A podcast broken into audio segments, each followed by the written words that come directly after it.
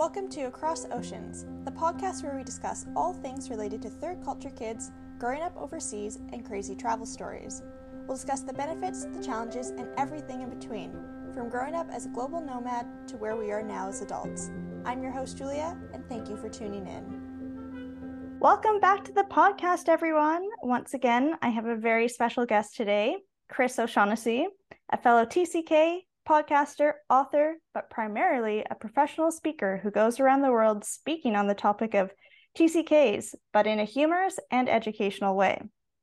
And this is where I first heard of Chris. I um, was in Switzerland and I heard on the news that a speaker was coming to my town, and I was like, wow, this is amazing. This is exactly my background, but also what I'm interested in now with this podcast. And this sounds like an incredible um, opportunity to go listen to an expert or professional. Um, and so I went and listened to Chris's talk, and it was amazing.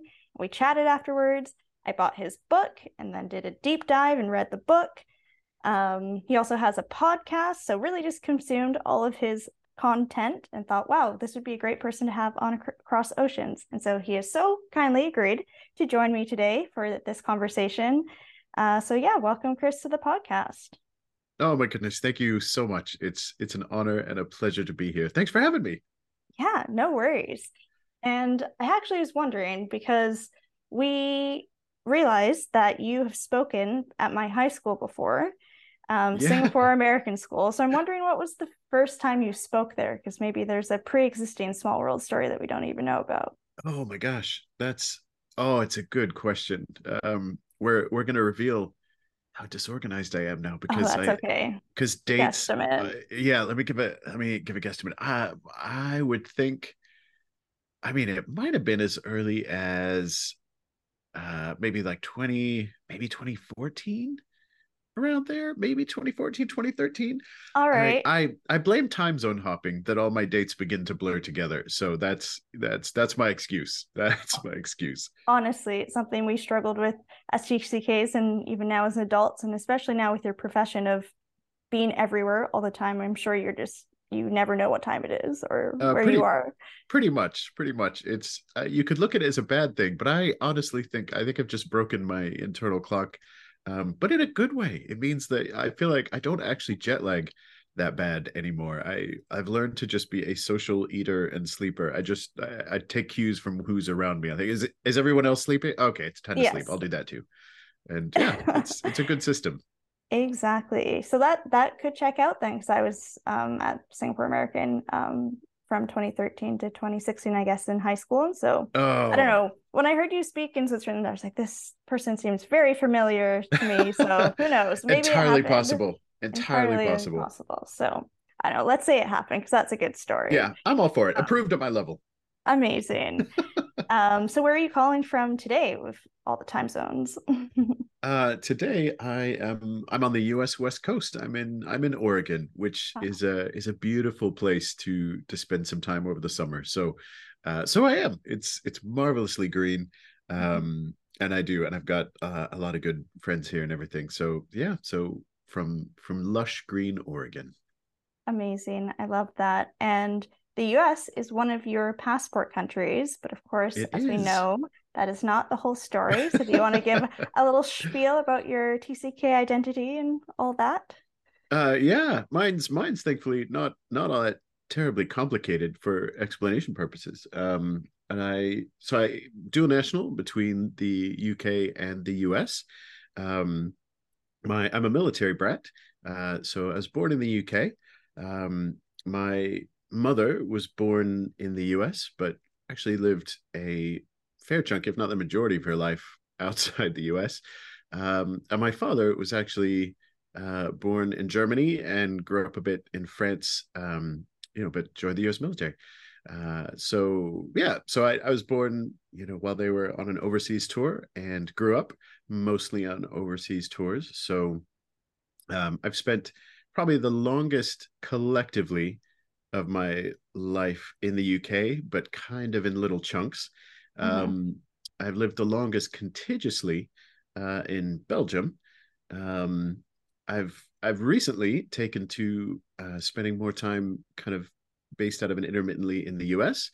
Um, and for a while, I just sort of, uh, for a while, because uh, I learned to do it, you know, moving around as a kid, and so as an adult, it just made sense. I decided, you know, I I got places to go. I can't be having one home. That's mm-hmm. logistically too much.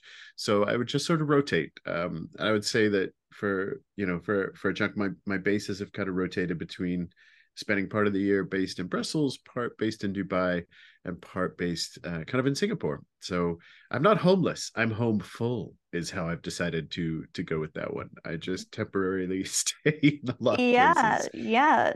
That's honestly sounds like a good way to balance the kind of rootlessness, but also the um, wanting of roots or wanting yeah. of maybe stability by oh, having oh, absolutely longer chunks in a place instead of just throwing yourself all around. And I guess you've done both scenarios. Yeah, sounds like no, and it and it it was it was really helpful. Just being you know I could base in Dubai and you know kind of um, use that as a hub for for engagements in the Middle East, based in Brussels, use it as a hub for Europe, mm-hmm. based in Singapore, and um, and I it did it worked really well. The the downside, I thought I was really clever.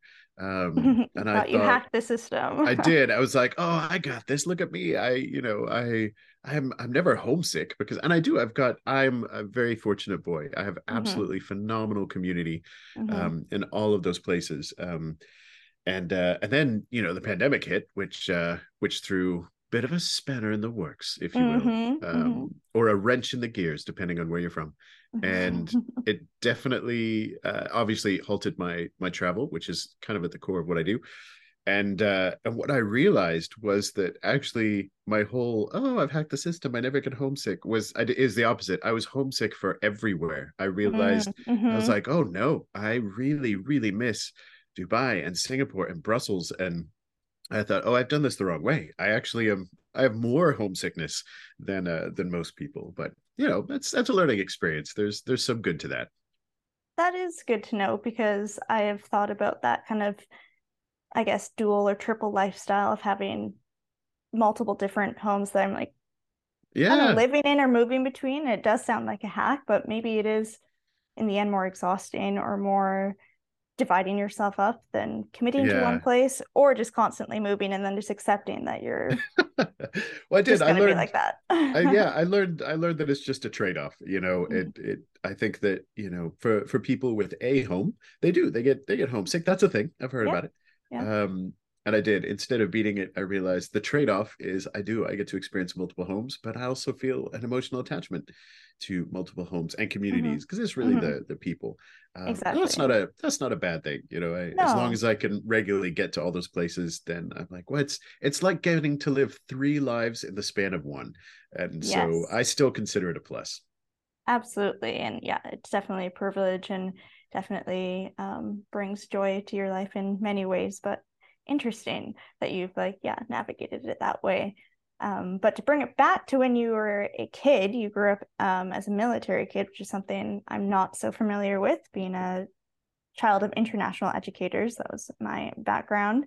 Um, how did your military affiliation help uh, with your sense of identity or belonging or how did it maybe like challenge you in certain ways? Yeah well um Oh man, uh, just like just like all TCKs, it, it really it was a huge influence. Probably, probably that I didn't realize how much of an influence until until you get a little older and you can have wider perspective. So I think the the short version is that um, my my parents uh, always really like to integrate into the local community. So, uh, for instance, I I actually started. I was born uh, in a British hospital. My my family lived in a little village far away from the military base. My poor dad had a really long commute into the base, but as a result, you know, the first the first little bit of my life, but actually you know, we moved before I can really remember. But so we, I was born in the UK, lived there as a wee one that I can't remember moved to uh, the US when I was very, very little, but can't remember it uh, then moved back to the UK and lived in a tiny village. So I started out school in a in a tiny little British village, um, and and basically, you know, I I really didn't know I was anything but British. I just was, you know, what what all the kids around me were. Mm-hmm. Um, my mom had had already picked up a British accent from being there so long. So uh, my dad spoke with an American accent because he was on the base every day. Right. Um, and I would I would translate uh, for him. My dad would come home and you know say things like, "I brought the mail," and I would tell my little sister, "Daddy says he brought the post." Yeah, and, uh, you know, just and that was the only weirdness was just, uh, you know, Daddy talks a bit funny. Yeah. Um, but that was about it. And then uh, oh, we did. We moved um, when I was in uh, US second grade. I don't know how old that is, maybe eight or nine or something. I don't know. Mm-hmm. Uh, little. Uh, we moved to Las Vegas, uh, Nevada, which was a bit of a shift going from tiny English village where, Absolutely. you know, uh, I, I did. I had one of those little village schools where manners were of the utmost importance. Um, mm-hmm that's that was you know you could be thick as a brick. As long mm-hmm. as you could apologize for it you would progress through the system. Yeah. Um, i went from that to a las vegas public school and uh, that was a massive shift. Just uh, you know my i had a, a british accent um, which is is still kind of you know I've, i i can speak both. I you know mm-hmm. i'm in america so i do a lot of american now but um but yeah i mean as a as a small British child arriving in Las Vegas talking like this, it was I stood out like a sore thumb. Um, and it wasn't just the accent; it was the clothing because you know this was let's see, I moved in the early '90s, uh, but the '90s didn't really come to the UK until about 2005. So I dressed several decades behind. So there I was in Las Vegas. Everyone's wearing bright neon clothing and shorts and everything because it's the desert, and I show up, you know, in with tight fitting you know, trousers and uh, and everything. Uh, like a like I was like a little time capsule from the 70s. And yeah. so I would just I drew so much unwanted attention. But that was a really good lesson in learning to adapt. And I I really did. Mm-hmm. I I focused very, very I mean, even as a, a small child, I focused very intentionally on all right, I need to learn how these people around me talk. Uh, mm-hmm. I need mm-hmm. to learn the lingo. I need to dress like them. I need to do all of these things to fit in. And um, and I think when you do it young enough and without much of a standard of comparison, that was just there was no sort of critical analysis. It was just like, well, this is what has to happen. Mm-hmm. Um, and so did that, and then then we moved back to the UK um, because because uh, for fun. Uh, so mm-hmm. we did. So we got Ping back pong. to the UK. Yeah. um, and so I arrived in the UK. You know, again having an American accent at this point. You know, I'd, mm-hmm. I'd finally learned to fit in. Um, and I think it was at that point when we moved back that time, we ended up going to a a school, a military school, basically on the base.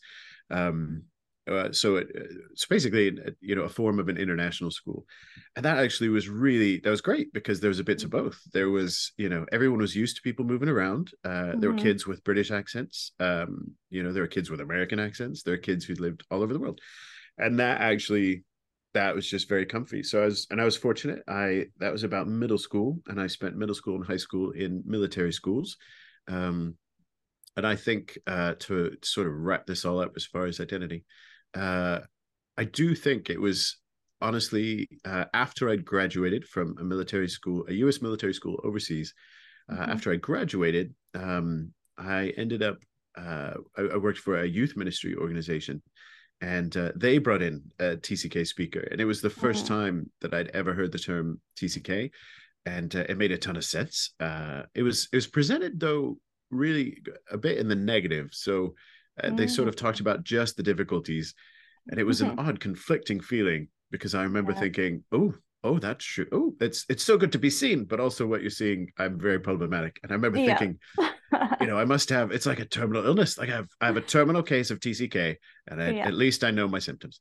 Um, but I think uh, that actually probably very influentially helped launch me into what I do because I remember the thought I took away from it was, um, you know, these these are these are all the kids I grew up with. We're all this mm-hmm. thing, and it can't be all bad. Like we we yeah. must have some good stuff in there too. And I so I was very interested in researching that, and then I ended up um, one of the things that I found really interesting. I did a well, I was in university. I went to university in the UK, and uh, so even then, you know, I was I, ironically I was I was going to university in the UK, but also still working on a US base, so I was still oh bouncing oh back gosh. and forth a little bit. Um, and uh, while in while in university, I wrote I wrote a, a dissertation on um, basically the amount of uh, overseas U.S. military kids, so kids who spent a significant portion of the time at overseas bases, mm-hmm. about how many of them end up back in the military themselves. And it was a fascinating study just because there's a certain percent like matriculation chance where you know if you if your mother is a doctor certain percent chance you may also be a doctor you know if you're right.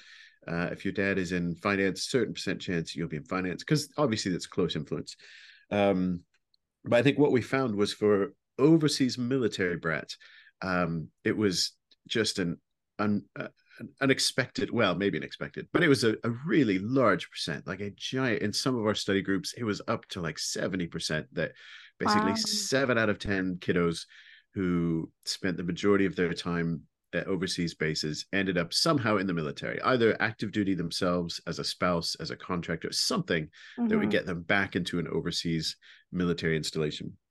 And uh, which is interesting, but we did some interviews, and what became really apparent was that um, for some of the people, the reasoning wasn't actually positive because there are very positive mm-hmm. reasons for doing mm-hmm. that.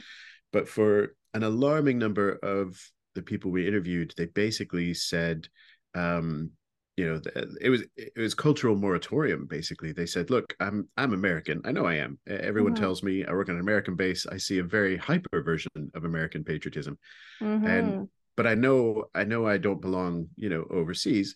And I've been, you know, I've been taught my whole life, you know, oh, can't wait to get back home mm. to the US, even though many of these kids hadn't spent a lot of time there. And what they found is when they finally got to the US, they didn't get this sense of belonging they thought they would. Um, mm-hmm. Because the truth is, the military is a different culture than American culture. Mm-hmm. Um, and even American culture is incredibly diverse. But without the language and framework, you know, a lot of these kids felt this sense of you know horrific disappointment this whole i've been geared up my whole life to finally return home and i get there and it doesn't feel like home mm-hmm. and uh, one quote that i remember from it that stuck with me uh, a lot is someone said you know i realized i knew growing up that i was a foreigner everywhere i was i was a foreigner i lived in germany i lived in japan i'm not german or japanese i'm i'm american but more accurately i'm a foreigner they said and I, I thought i'd finally get to the us and stop being a foreigner but I felt just as foreign there. And they yeah. said the problem was that didn't match. Like you can't, mm-hmm. you're not mm-hmm. supposed to be an American in America feeling foreign. So they said, I just needed my life to match. So if I'm just used to being foreign, I said, I just need to go back where foreigners belong, which is in foreign places. And yes. so they said, they said, I, so I joined the military because all I know how to do is be foreign. And to me, that was sort of a call to action because I remember thinking, you know, again, phenomenal reasons to join the military, to join the diplomatic corps, to join, mm-hmm. to become a missionary, to do whatever it is that gives you cross cultural exposure. There are great reasons to do that, but I feel like it's we're doing ourselves a disservice if people are doing those things because they feel trapped. Uh, Absolutely. And, and, I just thought, you know, that it's a lack of language and framework in in mm-hmm. essence. Just that, you know, they they didn't have the language to explain the situation. They just thought, again, mm-hmm. I thought I was American, but apparently I'm not. And so I really did. I wanted. It's sort of what got me into becoming a speaker. As I said, oh no no no no.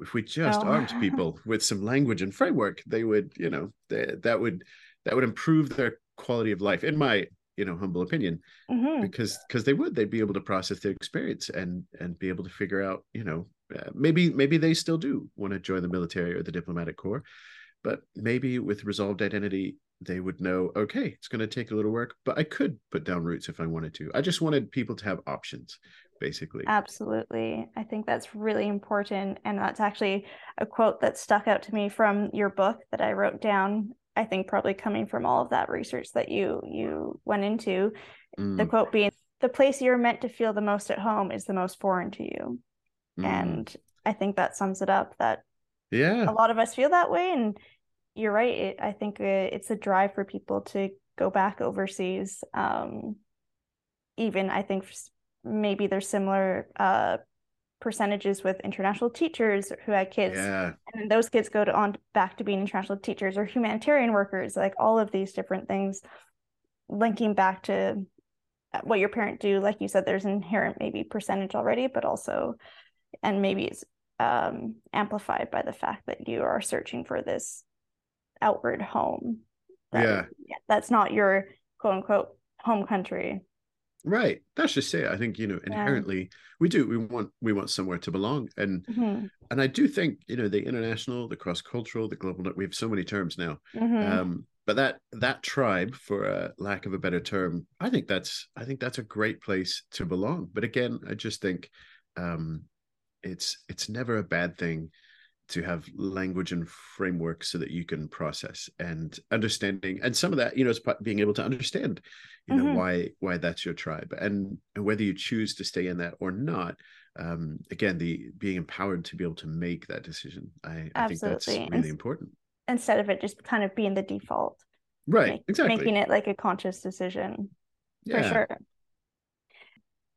And with that like in in your book you talked about it being hard to be in the US after you went back when you were 18 and realizing like maybe you you felt foreign there. Um yeah. was there like a last straw moment for you that made you realize you wanted to go back overseas? If that's too personal you can yeah no no no. go on uh, but um that's such a good way to put it a last straw moment.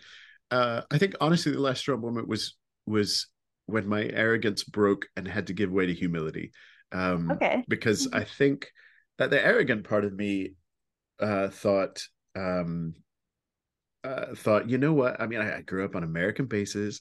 I go into America, like it's not that. I mean, I sound mm-hmm. like them. I look like them. I know mm-hmm. American food. we have commissaries on base. I got this. Yeah. Um, and so, so I did. I, I got to the U.S. and thought I'm gonna be fine here uh, and I I did not realize how different you know military and American culture would be, mm-hmm. um, and so I was constantly caught off guard, and it's a very very humbling experience to you know start out you know walking around a place thinking you know what's going on and then realizing, I mean, and I did I you know even in uh, the U.S. I had I had good friends. Um, I had a very good friend who was former military himself, and he had to act almost as a translator for me.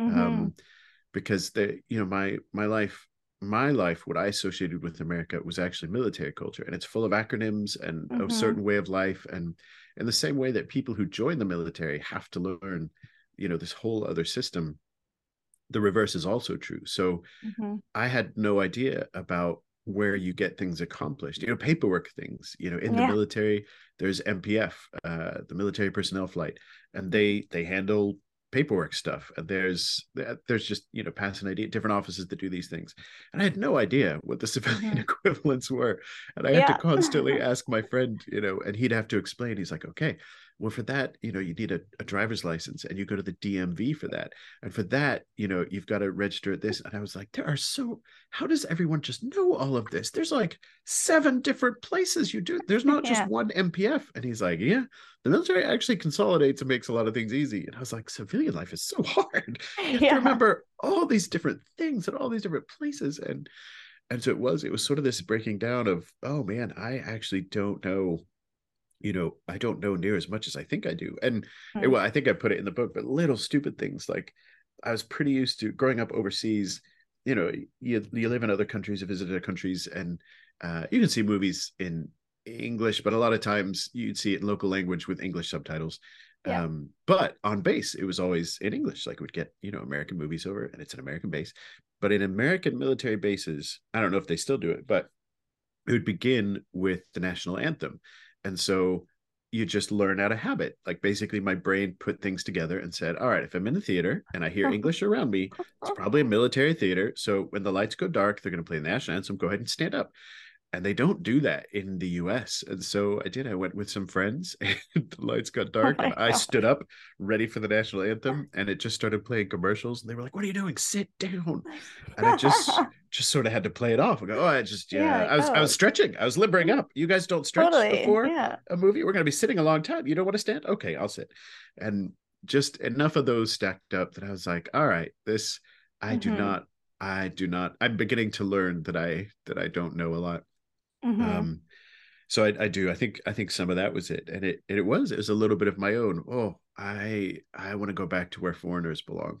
Mm-hmm. Um, and uh, yeah, so I so I did, but and I do to this day. It's some of the advice that I give when I speak at schools and I get to speak to seniors uh, or you know TCK is about to go off to college.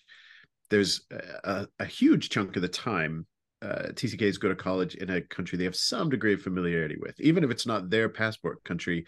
Uh, mm-hmm. It's you know a lot of a lot of students um, you know will go to the U.S. and they've got some. You know, the U.S. is difficult because it's so media pervasive that we all think we know the mm-hmm. U.S. as we watch it all the time on TV.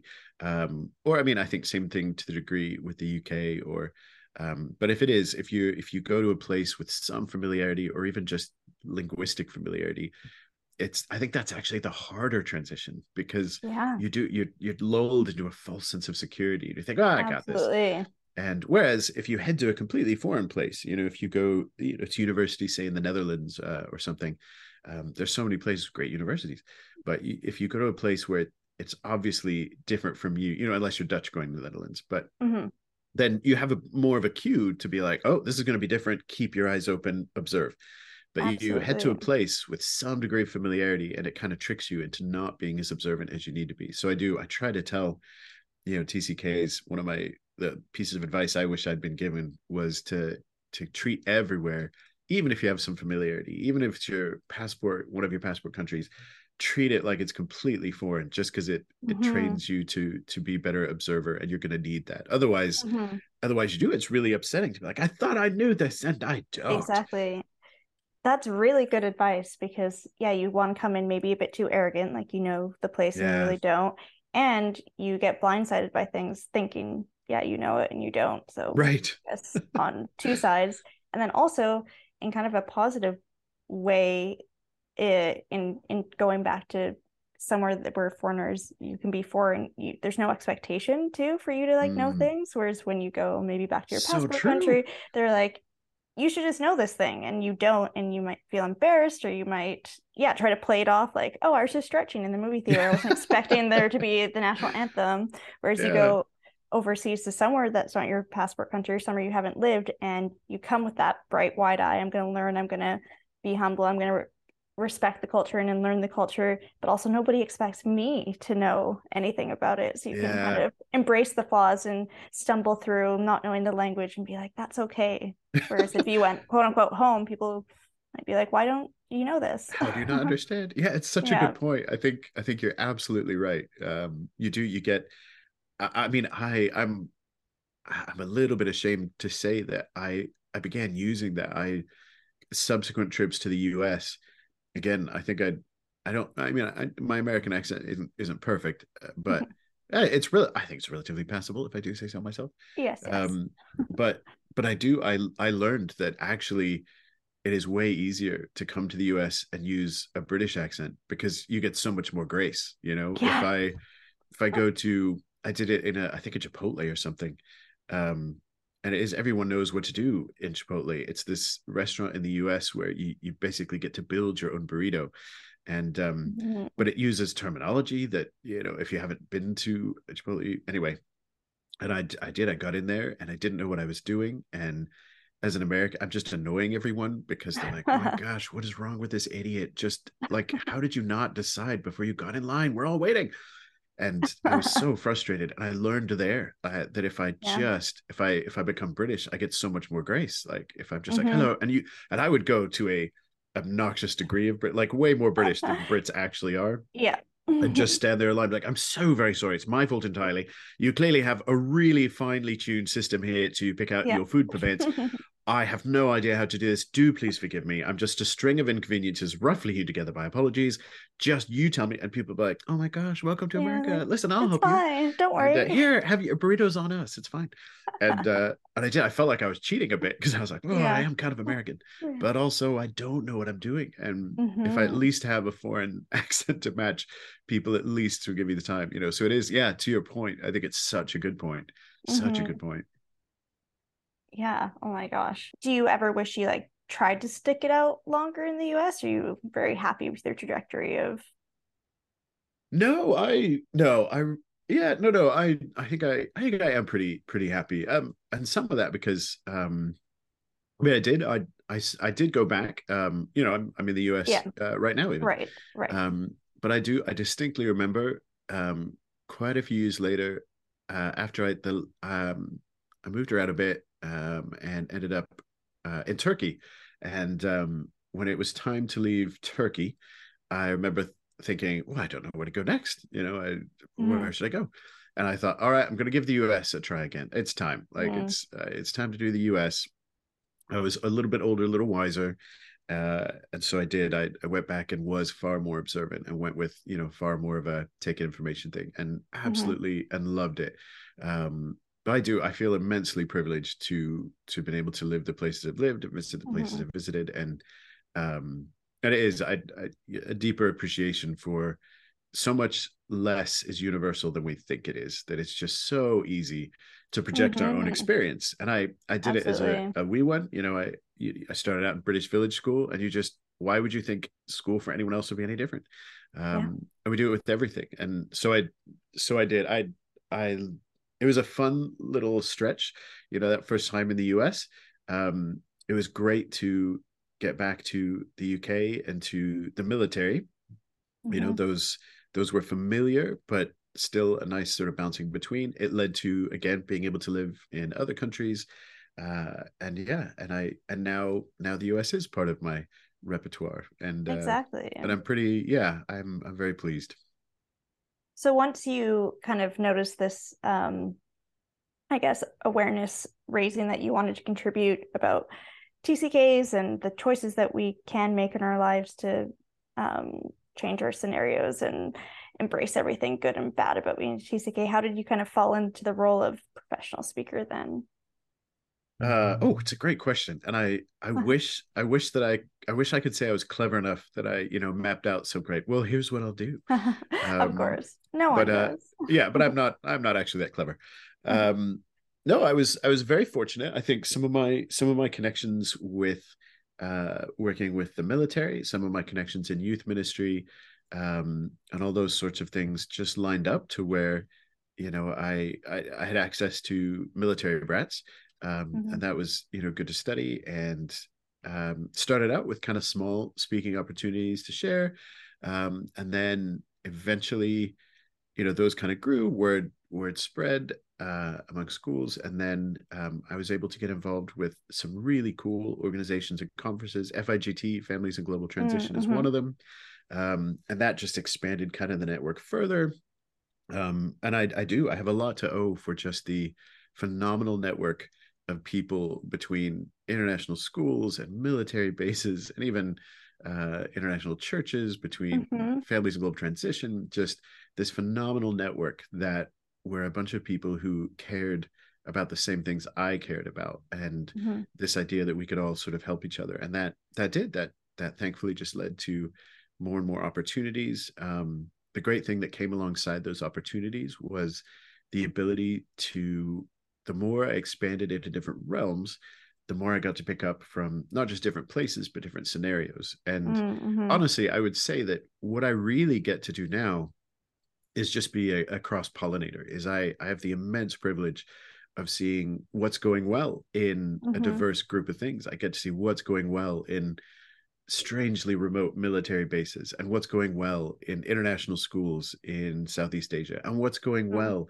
in uh you know the in the corporate world in in eastern europe and what's good yeah. and and these these different groups may all be doing things that are phenomenal that that maybe they don't they don't know outside their realm and i get to sort of run around and go well here's what i saw work really well over here people go ooh and yeah. it makes me sound super clever but it's really not me it's really just you know having having great access to be able to do yeah. cross pollinating and and i love that and it's true like this network is so small like from international schools to military organizations to yeah humanitarian workers i feel like there's so much overlap yeah. and even even with us like you I interviewed Rachel Kaysen um, a few times on the podcast, yeah. and you said you endorsed her book and the international teaching world too. I have a whole network too because of my parents, and yeah, it's yeah, just crazy. Oh, and I do. I and think that's, a, that's at, a beautiful thing. Yeah, it really is, and I think it adds to our community and our our sense of home too, and we can have these conversations with people all around the world at all different times. And yeah. yeah. Oh, it's a it's a great benefit.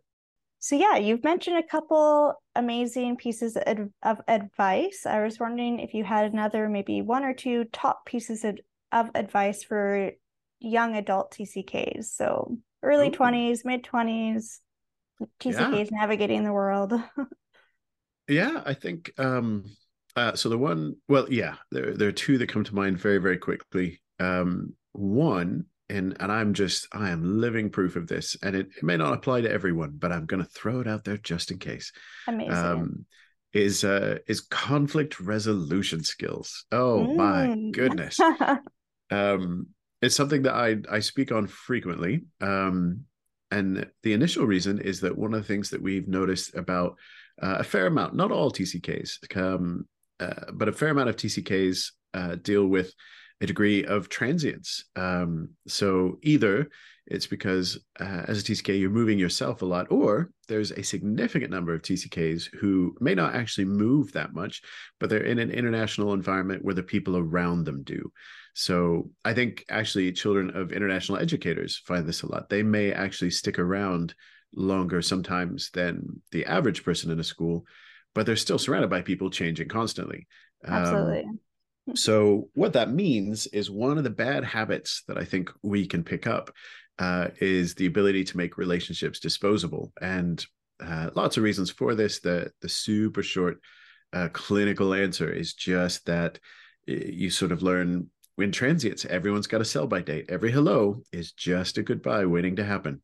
Mm-hmm. And I know for me, um, and a significant number of fellow TCKs I've spoken to, that developed into a bad habit where um, we just didn't develop much in the way of conflict resolution skills. I mean, I do. I'm, you know, going to a military high school. I I distinctly remember, you know, if I got in a bad enough argument or fight or disagreement with someone, I didn't have to fix it because you know if I wait a little while, they're gonna move or I'm gonna move. So yeah. just get rid of them. Just get rid of them. Uh. And uh, the thing is, that's that's not a great way to go through life, and it mm-hmm. stings mm-hmm. if you become an adult with no real conflict resolution skills, it's going to cause a lot of problems. Mm-hmm. Um, and I think you know the the reality is that for for non-transient people, um, conflict resolution is just part of your environment. You you basically you're stuck around a bunch of people that you probably can't escape, so you learn how to make it work. Mm-hmm. But for mm-hmm. TCKs, they don't have that's not their environment. Their environment is again, if, if things get rough, I can just get rid of you. and yeah which is a harsh way to put it. And not that anyone I think is that overt about it, but mm-hmm. subconsciously, mm-hmm. that is what we do. So, a huge piece of advice I have is intentionally learn conflict resolution skills. Um, and it's, uh, it's not as hard as we think. Some of it is is just the mental capacity to realize what we do instinctively. It's just stopping mm-hmm. ourselves and going, oh, "Okay, am I am I avoiding conflict? You know, am I disposing of someone mentally or even relationally rather than go through conflict and and some of it is starting out small and just learning to do little conflicts and realizing oh i've come out the other side everything's mm-hmm. still okay mm-hmm. um and there, and even just looking at different frameworks you know it uh, i when i do workshops we talk about different approaches that you know compromise is sometimes a great option collaboration is sometimes a great option sometimes you compete sometimes mm-hmm. it's actually perfectly fine to have an argument and say well no i think this and we mm-hmm. disagree and here's why i think what i think and you can do it respectfully and um, but I think all those are important skills. I think though they're even more important because mainstream culture is catching up to us. Um, social media means everyone can now make relationships disposable. So mm-hmm. we're seeing conflict resolution skills drop off even amongst non TCKs. And what I think that means is everybody now needs to spend some intentional time on learning how to do conflict. How do you have an argument respectfully? How do you disagree and still maintain a relationship? How do you uh, how do you do all that? Um, and it is it, it can be confusing for TCKs because I think TCKs are used to uh, different opinions, yeah. different. You know, they grew up with a bunch of different, um, and and so we sort of assume that that makes us okay, but mm-hmm. actually we need to know how to argue as well. Um, mm-hmm. So that would be my first one: is engage in some intentional uh, conflict resolution development. It's good for us, uh, mm-hmm. uh, and not not necessarily part of our environment. Um, and uh, probably the next one would be would be grief. Um, you know i brought up two fun ones. Let's yeah, you know who doesn't who doesn't wake up in the morning and say man i hope i have some conflict today and i really want to get some grief out. Yeah um, exactly. but but even That's if you don't reality. wake up thinking that that i do think you know and i who knows who i stole this from um, mm-hmm. I, I would credit them if I can remember. Someone very wise, uh, the great Doctor once yeah. said the uh, the thing about TCKs is they tend to experience more grief more frequently and with less recovery time. And I think as society as a whole, we don't necessarily in many cultures. Some do better than others, but society as a whole, in many cultures, we don't we don't do grief well. Um, and I think for TCKs again, because they say more goodbyes, um, not just to friends, but to lifestyles, to familiarity, to security. Um, that grief, uh, if it's not expressed, when I when I do workshops, I I tell people very slowly, not because I doubt their intelligence, but partially just to mm-hmm. remind myself. I think the truth about grief is that it's always going to be expressed. You cannot stop it. It's yeah. either going to come out in ways you choose or it's going to come out in ways you don't, but it's going to come out. Mm-hmm. And so I think being able to take control of that and and choose is actually really important. And it's against a lot of our instincts. I think we all try to suppress and just think, no, I'm fine, I'm fine, fine. But it it will stack mm-hmm. up and it will come out. And sometimes it'll come out in transference. Sometimes uh, I've seen a lot of incidents where um, everything from self-harm eating disorders obsessive compulsive behavior lots of things actually can mm-hmm. take can take the roots from lack of resolving grief we just we have mm-hmm. something inside we feel out of control grief can make us feel out of control like oh yeah. i've lost all this haven't dealt with it what if i keep losing things and so if we feel out of control in one area we run the risk of compensating by becoming very controlling in another area mm-hmm. so there's a lot of good reason um, and marvelously clever people have talked about this to deal uh, with grief well um, and that is that's that's a hard thing to do but i think even just I'm I'm a big fan of imagery, and I think for me, one of the things that I really I, I needed I needed good imagery to to make things relatable, and I think grief for me, um, being able to picture like a move is a great example. Although there's lots of ways you know you lose things, but a move in many ways is like a social stock market crash.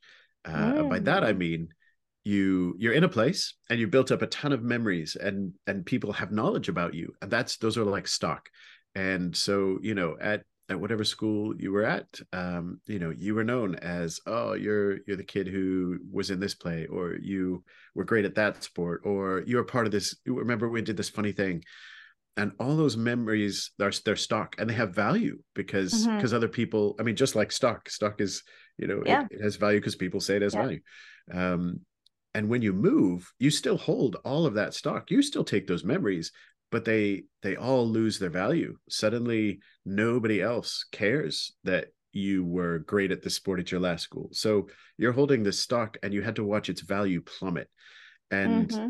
that is a massive loss um and we do because we we feel very vulnerable uh, we then we're like, oh my gosh, buy new stock, buy new stock, and we do. We mm-hmm. create new memories, new relationships, but that trend will continue, and unless we deal with it, um, you do you begin to, you begin to build up coping mechanisms that may not be healthy. You may mm-hmm. you may start to go, oh, stock market crash is coming, and mm-hmm. so you mm-hmm. try to liquidate your stock. You basically try to try to cut people out and go, nope, no more, no more friends, mm-hmm. no more. I need to get rid of you people before it hurts.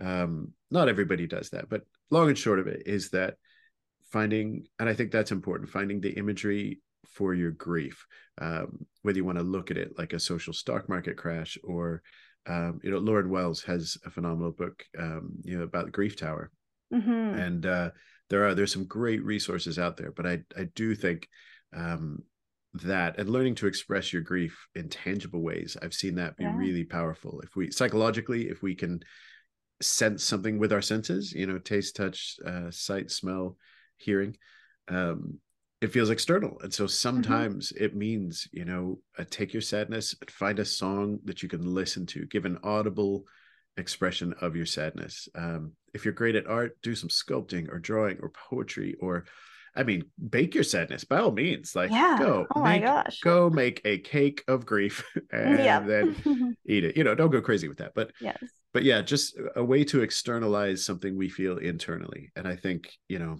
it, my top two would be would be those would be take the time to learn to do conflict resolution well.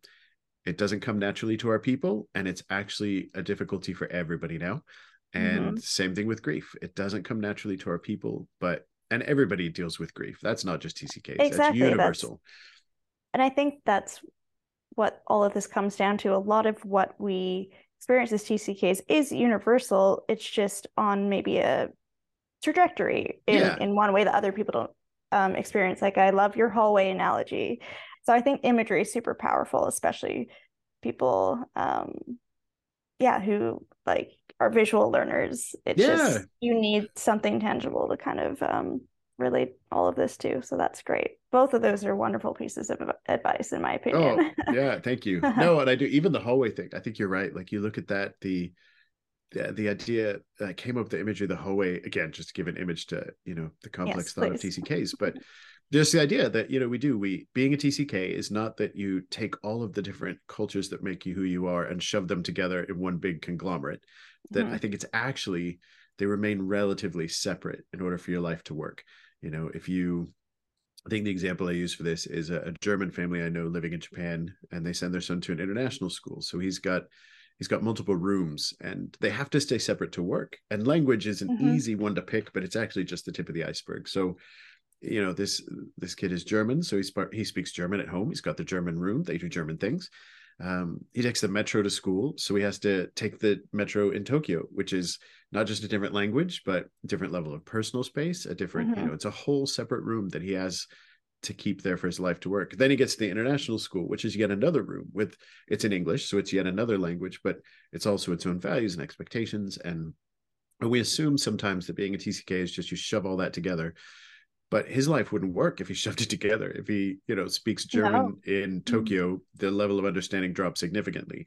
If he, you know, scooted up next to someone with the amount of personal space on the metro in the international school, it, people would think it's creepy Yeah. it's so those rooms have to stay separate for life to work but you do you do spend time in a hallway that connects them Mhm. and i think that's the tck experience and we and we find each other in those hallways we may not have some of the same rooms but we know what it's like to have to be in these different rooms and the beauty of this is that that's that's i think a great way of looking at the tck experience but a modified version applies to everyone i mean Mhm. people have exactly the way you interact with uh, your family and the way you interact with friends and the way you interact with business colleagues those could be three separate rooms and you keep them separate for life to work and you spend time in the hallway that Yeah. connects them all so it Yeah. it's not as drastic or severe as maybe the tck experience but but it's still something we do all have in common and i i think that's a beautiful thing to remember.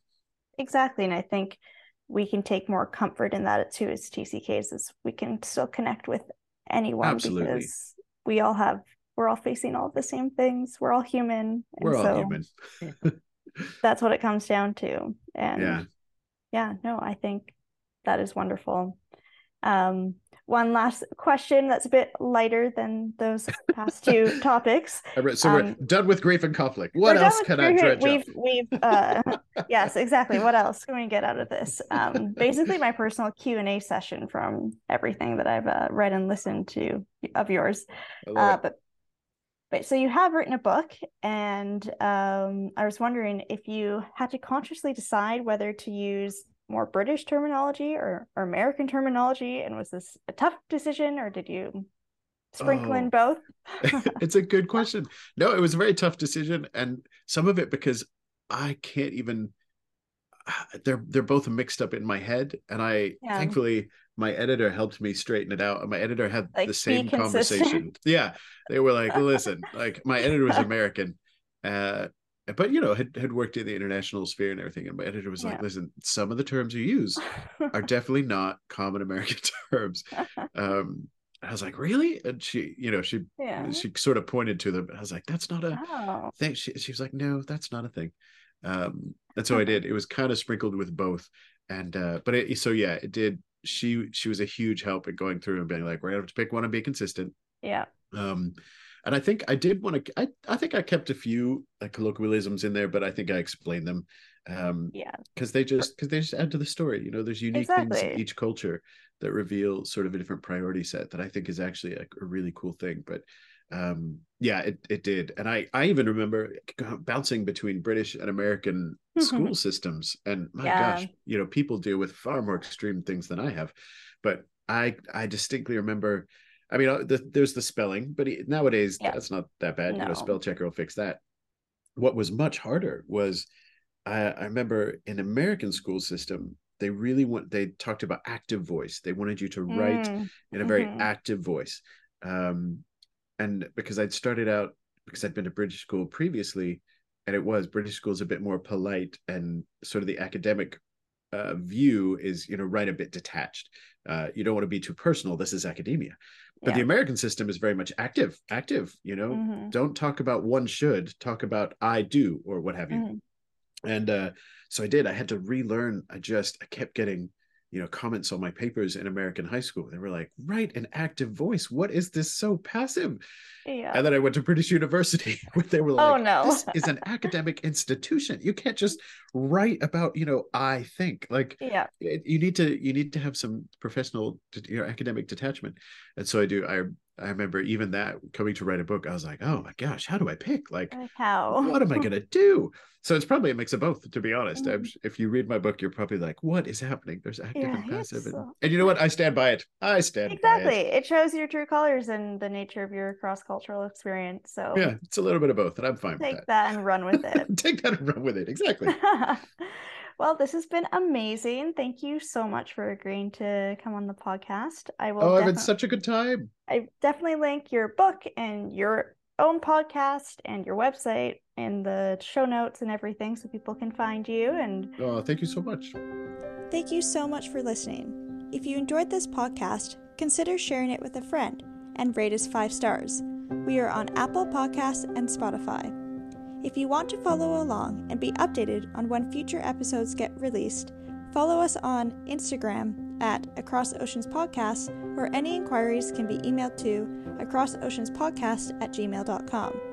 I'm your host, Julia, and thank you for tuning in.